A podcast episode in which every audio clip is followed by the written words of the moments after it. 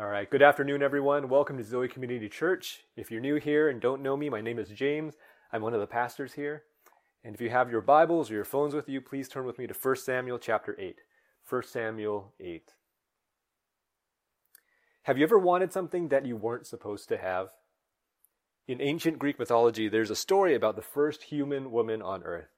And she's given two gifts by the gods. First is the gift of extreme curiosity. And that actually serves her well as she explores this new world. But in a cruel twist, the gods give her a second gift. This one is a tangible one. It's an ornate wooden container that is sealed shut, which she is told never to open. Now, long story short, lots of things happen. She's tempted over and over time. Um, but ultimately, her ingrained curiosity gets the best of her. And one day she finally dares to open it. But when she cracks open the lid, it bursts open violently, and with a loud roar out flies all of its forbidden contents, its every form of vileness, evil, sickness, and even death. And all these things immediately fly away out of her control, escaping out of her window and into the world forever. Now, it's a little curious how this story parallels the story of Eve in some ways, being the first human woman, disobeying a divine command, ultimately unleashing evil and death into the world. But all those coincidences aside, the woman in this Greek myth, as you probably know, is Pandora. This is the tale of Pandora's box. And today we use that phrase colloquially to describe something that seems desirable, but in reality is a curse. Something that we earnestly strive to obtain, but once it's acquired, its woes are unleashed and cannot be undone. Pandora had no idea what she was getting into, what she was asking for. She didn't understand the depth of the consequences of her deepest desires until it was too late. Now, if you're new to Zoe, welcome. What we like to do here on Sundays is not to preach through Greek mythology, believe it or not, but to preach through the Bible, verse by verse, chapter by chapter. And right now, we've just kind of started a series on the books of Samuel. It's going to take us about two years, and as you know, we are eight chapters in today. But just to get you up to speed, we're in the time of the judges. And this is a period of Israel's history that was marked by cycles of rebellion and repentance. A cycle in which, for some years, everyone would do what was right in his own eyes. That means they would reject God and serve false gods. But then, as a result, they would come under affliction and oppression from their enemies but they would cry out to God for deliverance. And ultimately, God, the Bible says, would have pity on them. He would have compassion and raise up a judge to lead Israel and deliver them from their enemies. And that would be good. All would be well. But whenever the judge died, they would just turn back. And the Bible says they would become even more corrupt than their fathers, and the cycle would begin again. Now, after generations of this cycle, God raises up this new judge, Samuel, whose life in these books we got to follow from before his conception. He is dedicated to the Lord before birth. He's raised in the temple as a priest. And then, while Israel, because of its sin, experiences some failures in war against the Philistines, ultimately Samuel returns into the story in chapter 7, and he leads them in crying out to God and repenting, and there's great revival, and God miraculously delivers Israel from the Philistines. And so, in the terms of this judge cycle, we've ended chapter 7 on a good note. Samuel the judge is here.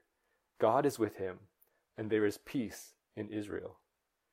They have experienced a spiritual revival. They've repented, and they are all serving God again and walking in all his ways. All is well.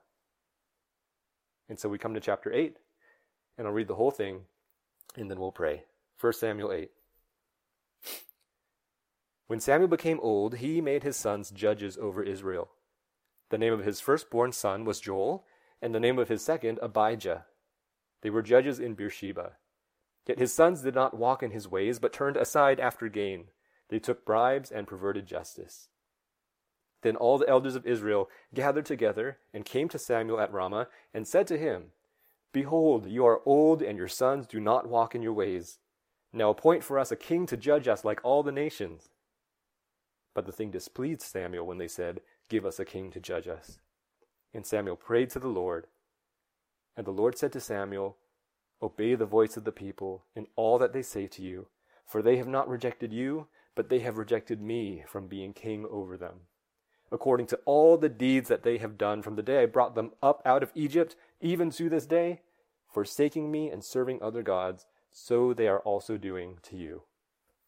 Now then, obey their voice. Only you shall solemnly warn them and show them the ways of the king who shall reign over them. So Samuel told all the words of the Lord to the people who were asking for a king from him. He said, These will be the ways of the king who will reign over you. He will take your sons and appoint them to his chariots and to be his horsemen and to run before his chariots. And he will appoint for himself commanders of thousands and commanders of fifties, and some to plow his ground and to reap his harvest, and to make his implements of war and the equipment of his chariots. He will take your daughters to be perfumers and cooks and bakers. He will take the best of your fields and vineyards and olive orchards and give them to his servants. He will take the tenth of your grain and of your vineyards and give it to his officers and to his servants. He will take your male servants and female servants and the best of your young men and your donkeys and put them to his work. He will take the tenth of your flocks, and you shall be his slaves. And in that day you will cry out because of your king, whom you have chosen for yourselves, but the Lord will not answer you in that day. But the people refused to obey the voice of Samuel. And they said, No, but there shall be a king over us, that we also may be like all the nations, and that our king may judge us, and go out before us, and fight our battles. And when Samuel had heard all the words of the people, he repeated them in the ears of the Lord. And the Lord said to Samuel, Obey their voice and make them a king. Samuel then said to the men of Israel, Go every man to his city. This is the word of God. Let's pray. Lord, we thank you for your word, for this story that is true and historical, and that you preserve your word for us that we can learn, that we can be instructed and edified by it and challenged where necessary. So we pray that as we approach this Old Testament narrative that we not take it allegorically, but that it would reveal truth about you and about mankind. And that in that way we would apply it to our lives. To value what you value and to be changed where you desire to change us, where we need to be changed. So we ask humbly this afternoon that you would do your work through your word and through the preaching, that your Holy Spirit would come and convict our hearts and challenge us and grow us, to lead us to repentance, and also to usher us into everlasting joy. And so we thank you for your grace and for this time we have together. In Christ's name we pray. Amen. I cannot emphasize enough how significant this chapter is in Israel's history. 1 Samuel 8 is an important turning point. This chapter begins Israel's transition from a theocracy to a monarchy. That is, a nation that is led by God to a nation that is led by a king. The cycle of judges we've talked about is over. In fact, Samuel will be the last judge, and a new series of kings will begin immediately in the coming chapters when Saul, King Saul, will be anointed. This chapter marks the end of an era. And it all starts with a demand. We're calling our first Samuel series After God's Own Heart. And today's passage shows us what is truly in the hearts of men. We'll look today, we'll look at today's important text in three parts. First, the request. Second, the response. And third, the rejection. So let's get into it. First, the request. The request. And what we'll see here is a displeasing demand that reveals the heart of the people. The sinful request reveals the people's sinful hearts. In verse 4, the elders of Israel come together. These are the older men, the leaders of the families and clans and tribes of Israel. They gather together from every corner of the nation to approach Samuel with one heart and one mind, one concern. They come to his home in Ramah, and this is the request they make, which is the hinge on which the entire history of the nation of Israel pivots. Verse 5 Behold, you are old, and your sons do not walk in your ways. Now appoint for us a king to judge us like all the nations the elders have a problem.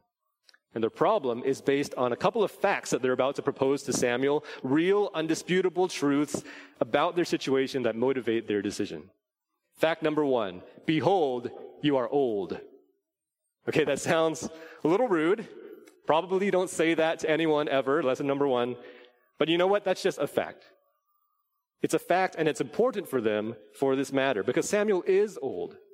Remember, first Samuel has had some time jumps. After Samuel was a boy growing up in the temple, we skip over some parts of his life while the camera pans in chapters four through six to uh, follow the Ark of the Covenant and Israel in battle against the Philistines. We don't hear about Samuel there until chapter seven. And at the beginning, we skip ahead 20 years before Samuel pops up there to lead the nation of Israel in repentance. And then after that, chapter 7 ends, Samuel judged Israel all the days of his life, and he went on a circuit year by year through these cities. And those two sentences just summarize his whole life in ministry, his whole adult life, giving no details, and then boom, now behold, he is old. So we don't know exactly how old. We've just kind of skipped around in his life uh, as the Bible has told his story. But he's old enough that people are concerned for the future old enough to worry about a contingency plan. What are we going to do when Samuel is gone? Now, Samuel himself had probably realized his age because in verse 1 we see that when he first got old, he had appointed his two sons, Joel and Abijah, to be judges, probably to assist him, train them now, and then to carry on later when he has passed. But this actually leads to the second fact that the elders bring up. The rest of verse 5, you are old and your sons do not walk in your ways. See, the problem is Samuel's sons are nothing like him. We see this in verse 3. Yet his sons did not walk in his ways, but turned aside after gain. They took bribes and perverted justice. Now we know so far that the Lord was with Samuel. The scripture said, God let none of Samuel's words fall to the ground. His ways were God's ways, and God's ways were his ways. But his sons did not walk in those ways. They were nothing like Samuel. Joel and Abijah, they were judging in Beersheba. That's the far south desert region away from Samuel's circuit in the hill country. And we don't know exactly why. Perhaps Samuel was grieved by how their service developed and he wanted them out of the way. Or perhaps it shows how far they've removed themselves. We don't know. It might actually be significant that they're in Beersheba, which was known as a center of cult religion and was later condemned to destruction by the prophet Amos. But either way, Joel and Abijah are not really in the picture and definitely not in the running as worthy successors to Samuel. Samuel was a man of God. Samuel was a man of prayer. And these, the Bible says, were men of greed. They took bribes and perverted justice. Now keep those words in mind. And I'm going to read for us an excerpt from the law, Deuteronomy 16, 18 to 19. The law of God given to Moses says this. You shall appoint judges and officers in all your towns that the Lord your God is giving you, according to your tribes, and they shall judge the people with righteous judgment. You shall not pervert justice. You shall not show partiality, and you shall not accept a bribe, for a bribe blinds the eyes of the wise and subverts the cause of the righteous. This passage in Deuteronomy 16 is talking about appointing people who will judge, be impartial, carry out justice, and it says exactly not to accept bribes and pervert justice. The words are the same. And they do exactly those two things. And Proverbs 17:23 labels these things as evil, saying, "The wicked accepts a bribe in secret to pervert the ways of justice." It's clear that Joel and Abijah are not following in the ways of the Lord, doing the exact opposite, in fact, and defiling the office of judge. And so here are the facts. The good man is getting old, and the young men are no good. The situation in the elder's eyes was dire. And with these facts on the table, here's the request in verse 5 Now appoint for us a king to judge us, like all the nations. See, the men of Israel wanted a king, not a judge. They didn't want God's temporary deliverers who would just dip in and out throughout, history and rescue them just out of their most desperate situations. They wanted a figurehead who could stay with them and keep them from these desperate situations altogether. They were enjoying this period of success and peace, and they wanted an ongoing dynasty of a representative head over them who could maintain the status quo, who could win battles, who could be victorious, and lead them in peace. They wanted a new system they could trust. If they had hoped in the institution of the priesthood, that hope was gone after Hophni and Phinehas. If they had hoped in the institution of the judges, that hope was gone with Joel and Abijah. So what now? What institution could they turn to? A king, of course. And this was not some Hail Mary attempts to salvage their nation. It's a thought out, intentional strategy because note, they're not, they're not trying something unprecedented. They want something tried and true, something proven by, as they say, all the other nations. They've got kings and it works for them. Having a king works. Now, I know you all know this, but we have to remember that until now, the nation of Israel was different. It was supposed to be different from other nations. That was their whole identity, that God set them apart as his own people, his holy nation. They've been led until now by God himself in a pillar of cloud or pillar of fire, and his appointed leaders, Moses, Joshua, and then all the judges. But now Israel wants a human king of their own. They don't want to be different. They want a system they can trust. They deny their status as God's holy chosen people, set apart with Him as their king. And so verse 6 says, their request displeased Samuel. It grieved him.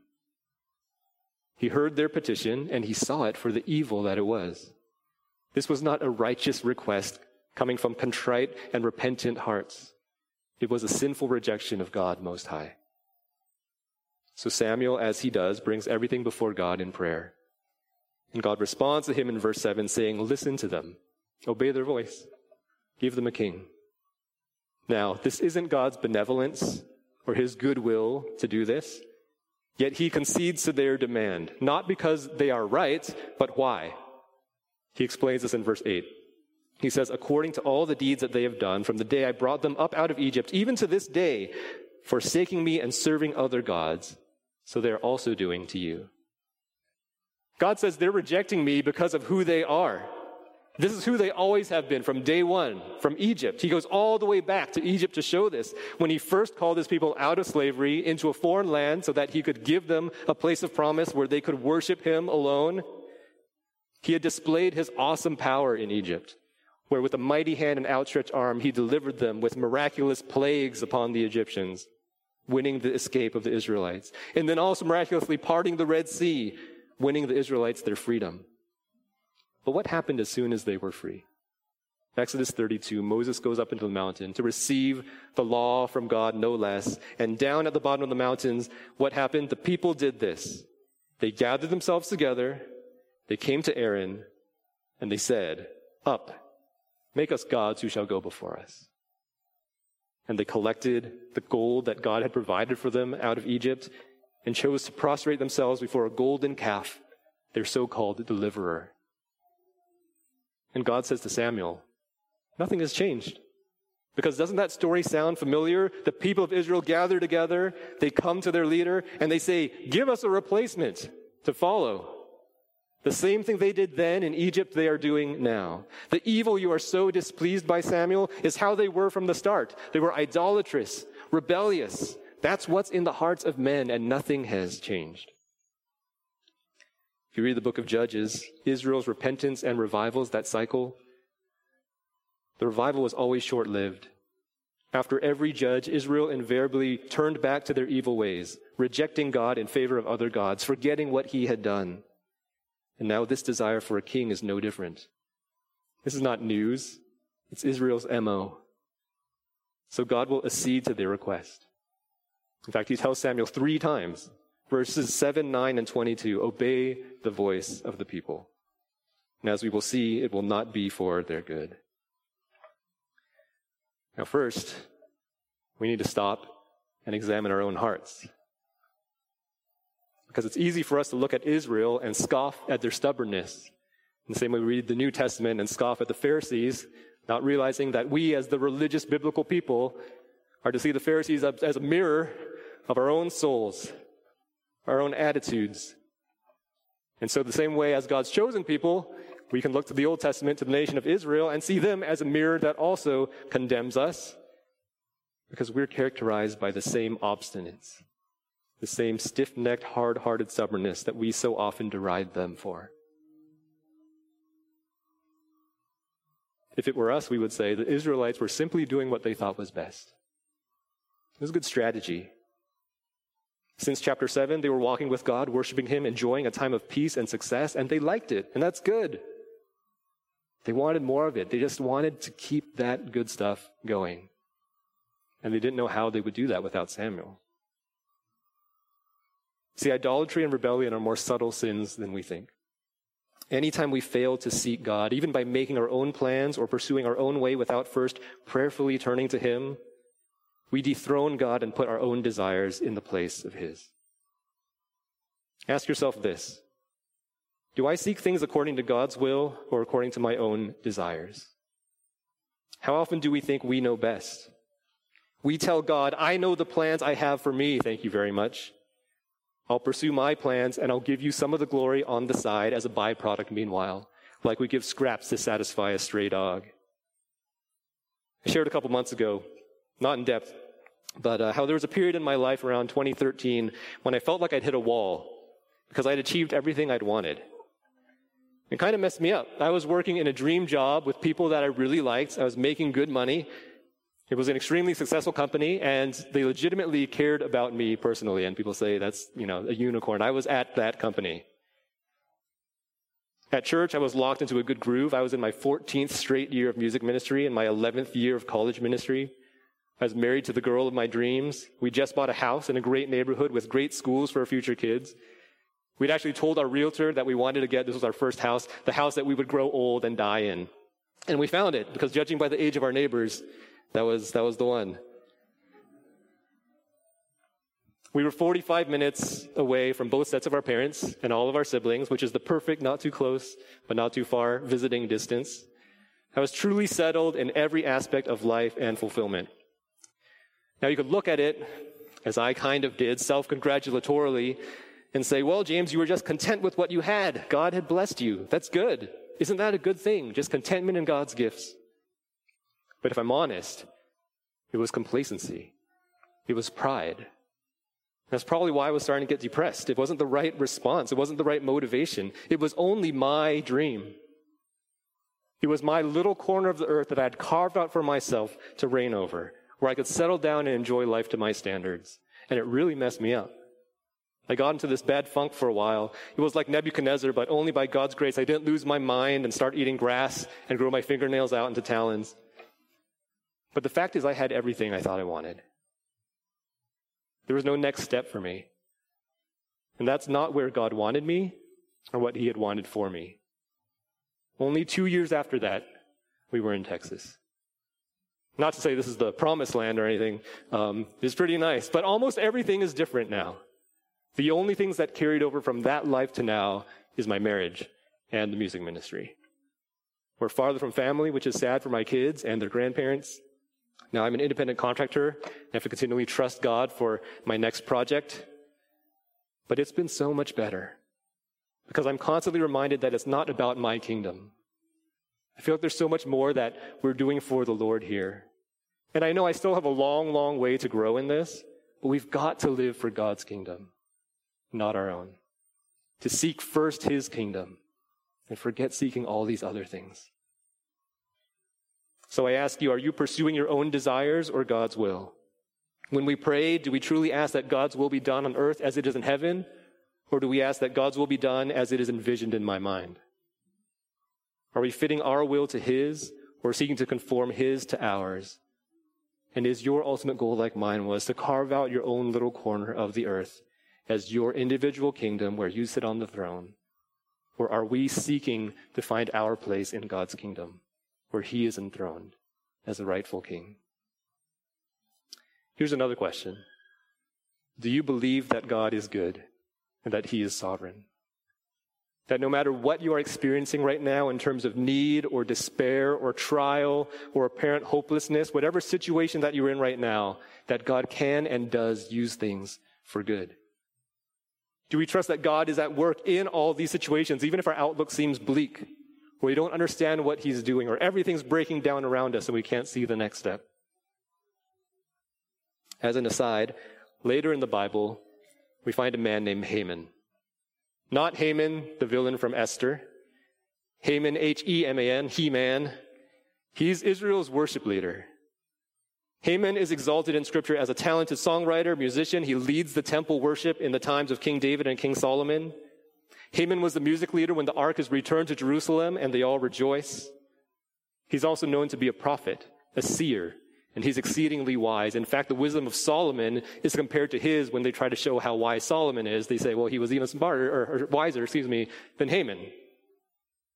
God specifically promised to exalt Heman in First Chronicles and says that's why he was blessed with 14 sons and three daughters. Heman is also the author of Psalm 88. So why do I bring up this random guy? Who is this wise prophet, gifted musician, author of scripture, exalted by God? Where did he come from? We don't actually know much about his father. In fact, we only know one thing about his dad that he took bribes and perverted justice in Beersheba. Heman's dad was Joel, Samuel's son. And yet, though Joel rejected God, explicitly violating God's command, and we don't know what happened to him, we don't know if he was ever repentant, but his son Haman somehow became this distinguished, decorated, blessed man of God. Because God can do anything, redeem anyone, change any situation. God is sovereign. God is good, and he can use all things for good and to bring him glory. Now, at the same time, God might also allow us to suffer the consequences of our decisions. And this is bad news for Israel. This is our second point. God's response. We see the request, now we see the response. And the response is that God gives through Samuel a solemn warning to the people about the heart of the human king. The heart of the human king. And here God gives an expose of the harsh realities that this king will bring about, that they so earnestly desire. Now, if you were paying to attention to the scripture reading earlier, you might ask, wasn't God talking about an Israelite king all the way back in the law of Moses? Doesn't that make a king over Israel permissible and good? And yes, it turns out in Deuteronomy 17, which Jeff read earlier, it addresses the future kingship of Israel. Those verses even predict that one day when they do ask for a king, it will be because they want to be like the other nations. It's law and prophecy. So yes, the law prepares for this eventuality of a king in Israel. But the law is also clear. At first, it must be a man of God's choosing. Second, the king must not acquire horses, wives, silver, or gold. And third, he's to make a personal hand copy of the entire law, bind them up in a book that he reads and he studies. And in doing so, he learns to fear God and abide by his word for his entire life and his entire reign. And in doing so, it is possible for a king to be successful in God's eyes. That's what's in the Mosaic law regarding future kings.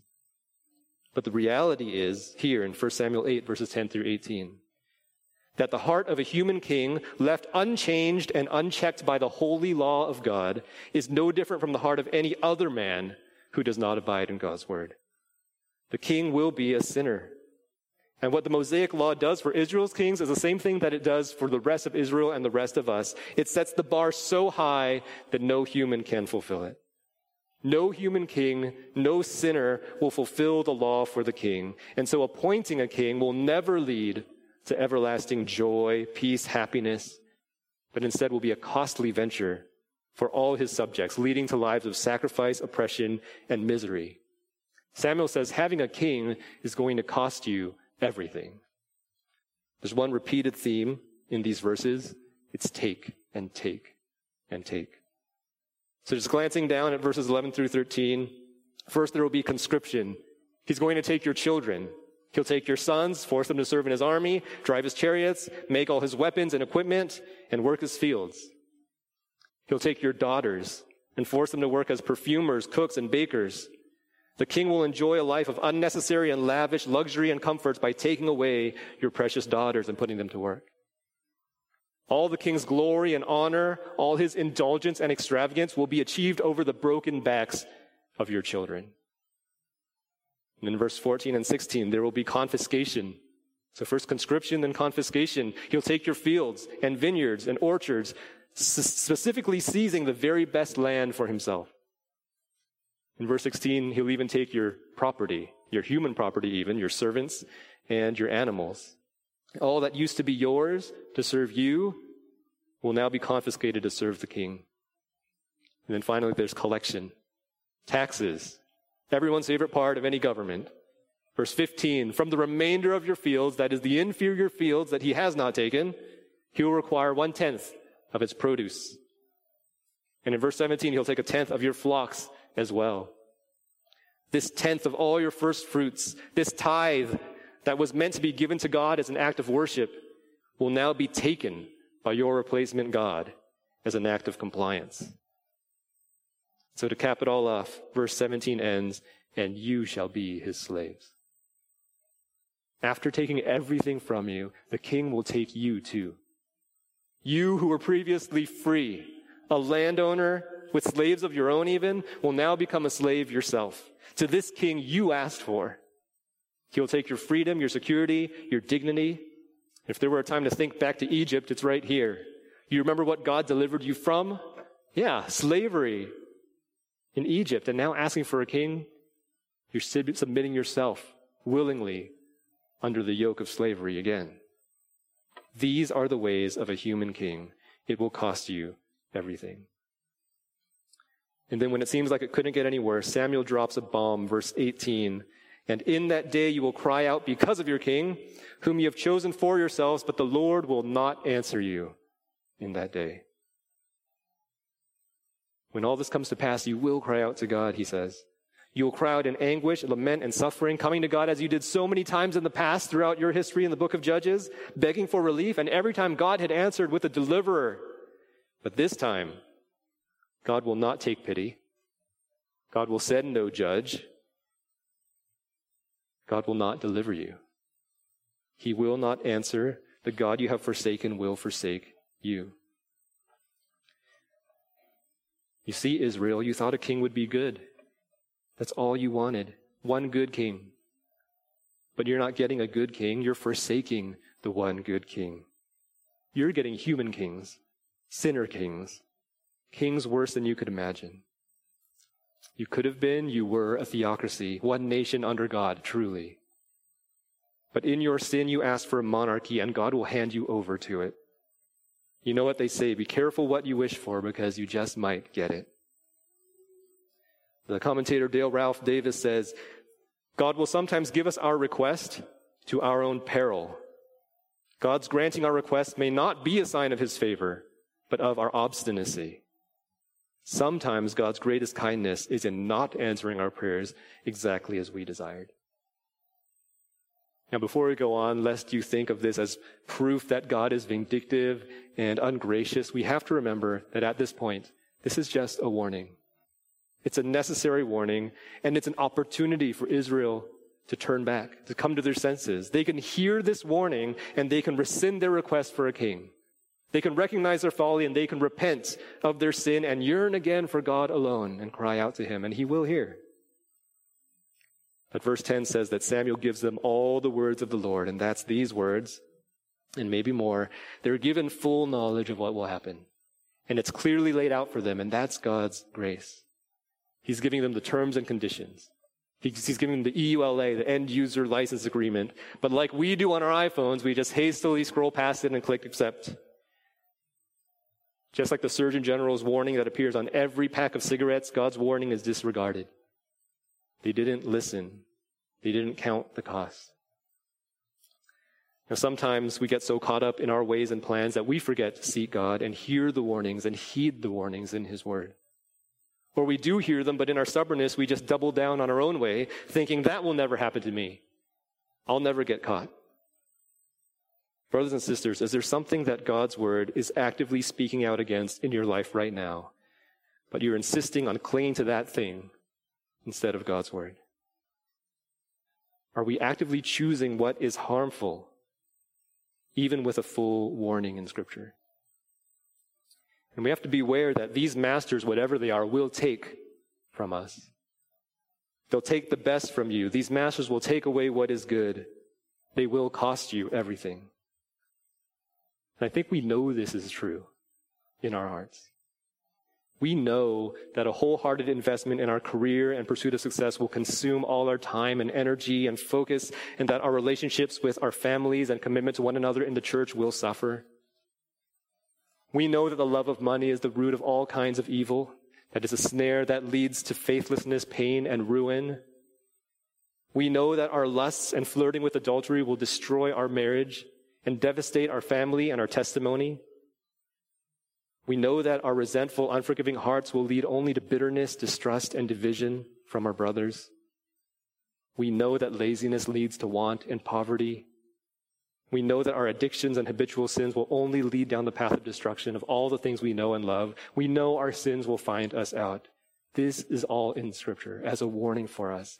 And yet, we want these things anyway. I speak for myself. We crave the attention from people. We enjoy indulging in things we shouldn't. We enjoy the satisfaction of lashing out and getting revenge on others who've wronged us. We indulge in gossip and slander. We enjoy the attention from our coworker of the opposite sex. We hoard money because we think we, uh, we need it to feel secure or independent or to be proud that we are self-sufficient. We hold on to anger because it feels good to fight and to vent and to blame others for all the wrong in our lives. We're sinners. We want these things. We enjoy them. And Scripture's right there to convict us and say, that's not for you. Do we realize what's happening? That we willingly, even eagerly disregard the warnings of God. And we hold to these counterfeit gods. We cling to these lesser kings, masters that will only take from us until we are but empty shells of what, shells of what God desired us to be. And not only completely spiritually void, but ultimately destined for hell. None of these kings will satisfy. They'll only take and take and take until they have taken our very souls. The Word of God speaks clearly, but sometimes, frankly, we'd rather just turn a deaf ear. We're blinded by our sins to choose what is harmful. And so, brothers and sisters, I implore you, and again, I preach to myself, respond to God's word. Pray and plead with God over these things. Cry out to Him for deliverance. Come to Him with repentant and contrite hearts. If there's something in your life right now that you know is opposed to His word, today is the day of repentance. If you want spiritual revival, like we talked about last week, it needs to start with repentance. Because the warning for us continues. If left unchecked, we will go too far.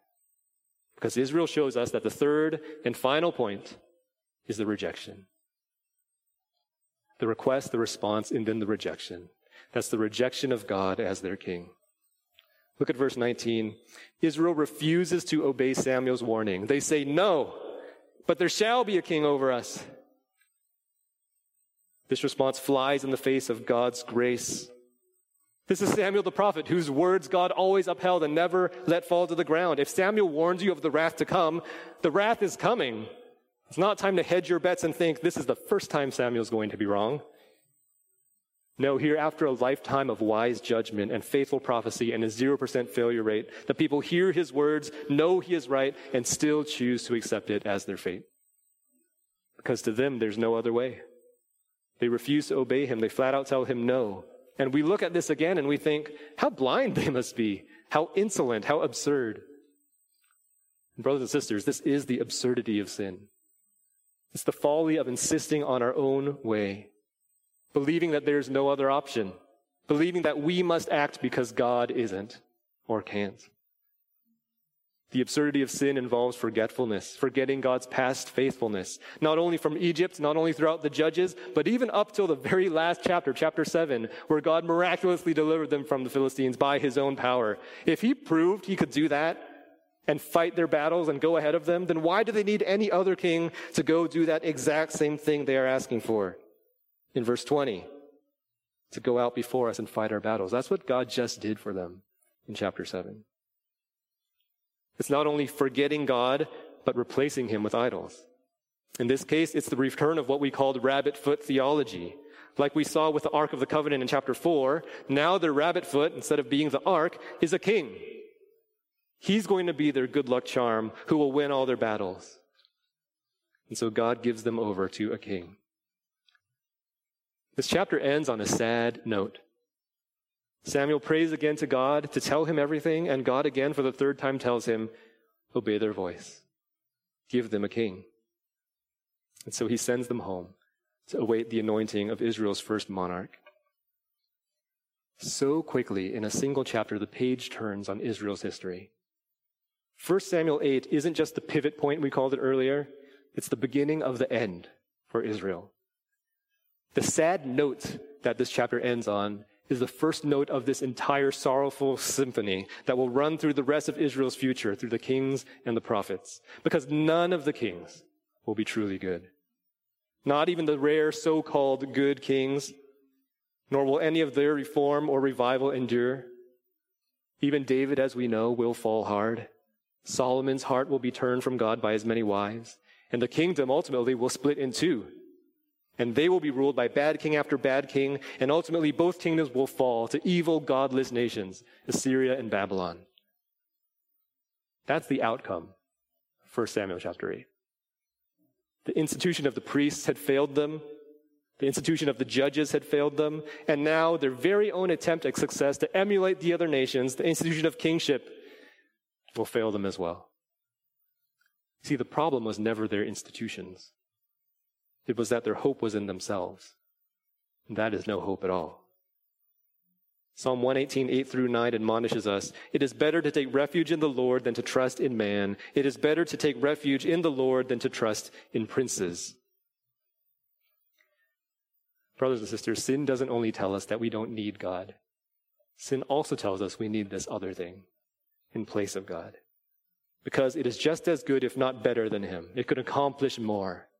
It's the magic cure. Could there be any greater heresy than to believe that something is better than God and have us put our trust in that instead?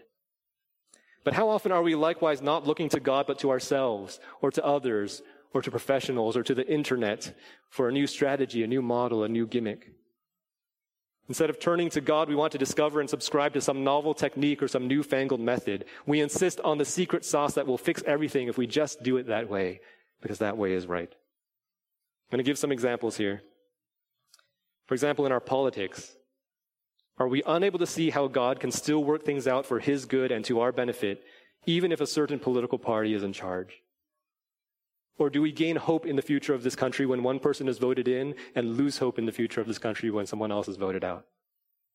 If we trust a party and our staunch alignment with it over the power of God, then our trust is misplaced. Or when it comes to justice and reform, societal change, it can be desirable and good.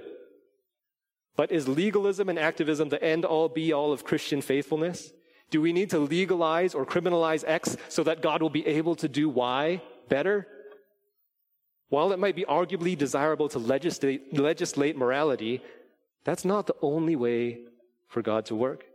And definitely not the primary way that God ordained to bring people to Him. Speak, biblically speaking, love is that avenue. And we can do that whether or not laws are passed in God's favor. You see what I'm getting at? There's no singular solution, application, or strategy that will broadly cure all of American Christianity's woes. And there's a danger to approach anything with that view. There's a good chance there's something in our lives that is like this, and they can be good, good things that we're just tempted to put too much stock in. We've got a lot of parents here. This is also true of all sorts of parenting methods, disciplinary strategies, extracurricular activities, church programs, family worship styles. Homeschooling even may have its benefits, and it can be pursued and implemented effectively and with valid motivations, yes. But neither homeschooling nor any other parenting framework can ever guarantee the outcome of your child or a generation of children when it comes to their salvation, their faithful living, or spiritual maturity. Nor does it mean that the alternative options necessarily condemn them in those areas as well. That if they don't do this, they won't be saved or live faithfully or ever be spiritually mature. That's all in God's power, not in ours. It's a warning sign if we look to one strategy as our hope for God's salvation, especially if that makes us look down on others who've chosen differently. The truth is, God can and will save all of his children. That is his grace. Sometimes through these decisions, and thankfully, sometimes despite those decisions. And we ought to be incredibly thankful that that is the case. Now, lest you mishear me, don't get me wrong, we are called to faithfulness. We are called to wise judgment. We are called to ask God for wisdom, to seek His will, and to make all decisions, decisions prayerfully. And that might be different for each of us in our situations, but we are simply called to obey his word as it instructs us. Just don't place your hope in any of these things as the God ordained way out, whether it's a method, a person, a system, or a party, because you're just making yourself another rabbit's foot. Another idea of what is the best. That's what Israel did. And sure, there are lots and lots of benefits to having a king. But not when it replaces God as king. Not when you forget God's faithfulness and God's sovereignty and turn to the solution as a substitute for faithfulness. So at the end of the day, you have a choice. Who are you going to look to and depend on? Are you going to trust in the Lord with all your heart? Or are you going to lean on your own understanding? Now, here's where it would benefit us to see things from God's perspective. It'll cause us to end on a more hopeful note. Because even though these may have been some hard words, it's not all doom and gloom. Because here in the rejection, we actually come to see the heart of God. So in the request, we saw the heart of the people. In the response, we saw the heart of a human king. And in the rejection, we actually come to see the heart of God. What is his heart in this matter? Well, even though request goes against what God desired for his people, God still permitted it. And it's actually still even possible that he will bless it. To give you a sneak peek, in chapter 12, which we'll get to in a few weeks, the people finally recognize their sin in asking for a king. At this point, Saul has already been appointed king. He's been anointed. He's even uh, won some battles. But in Samuel's farewell address to Israel, he reminds them of their great wickedness in having asked for a king.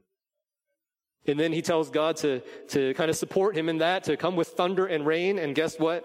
God comes with a tremendous display of thunder and rain to show his disapproval. And in response to this thundering displeasure of God, the people freak out. They become greatly afraid. In fact, they cry out to Samuel, please pray for us. Cry out to God that he won't destroy us, that we may not die, that he won't strike us down. Because they say, we have added to all our sins this evil that we asked for a king. They finally recognize their sin. But the good news is God can use all this for good. Because Samuel's response in chapter 12 to all of that is, do not be afraid. Do not be afraid. Why? Because even though they've done this evil, it doesn't mean it's the end. The Lord, Samuel says, will not forsake his people. He had a much larger view than this because we know that Saul doesn't succeed. People continue to sin.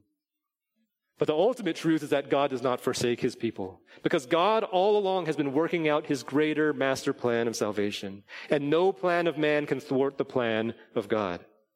In acquiescing to the sinful request for a king, God is actually laying the groundwork for a redemption of mankind because God is going to use this kingship to set up King David, who will then, or King David, excuse me, who will be a man after God's own heart. And we know the rest of the story that he points forward to King Jesus. That ultimately God uses David's lineage to bring glory to himself and accomplish the gospel because through David comes the promised king, Jesus Christ. And going back to Deuteronomy 17, Jesus does fulfill it all because he's not a human king.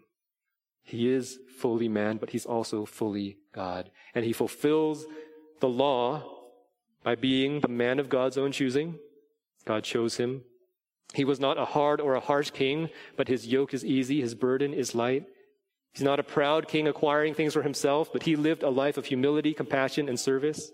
And he kept the law perfectly in its entirety, not turning from any of God's commandments to the right or to the left, never once failing in a single point of the law, the only king ever, the only person to ever live without sin The good news, the gospel, is that this King Jesus, the only sinless man to ever live, was also fully God, the Son of God himself. And this God man's perfect life satisfied God's righteous requirement. His willingness to die a sinner's death on the cross satisfied God's wrath against our sin, the sins of mankind.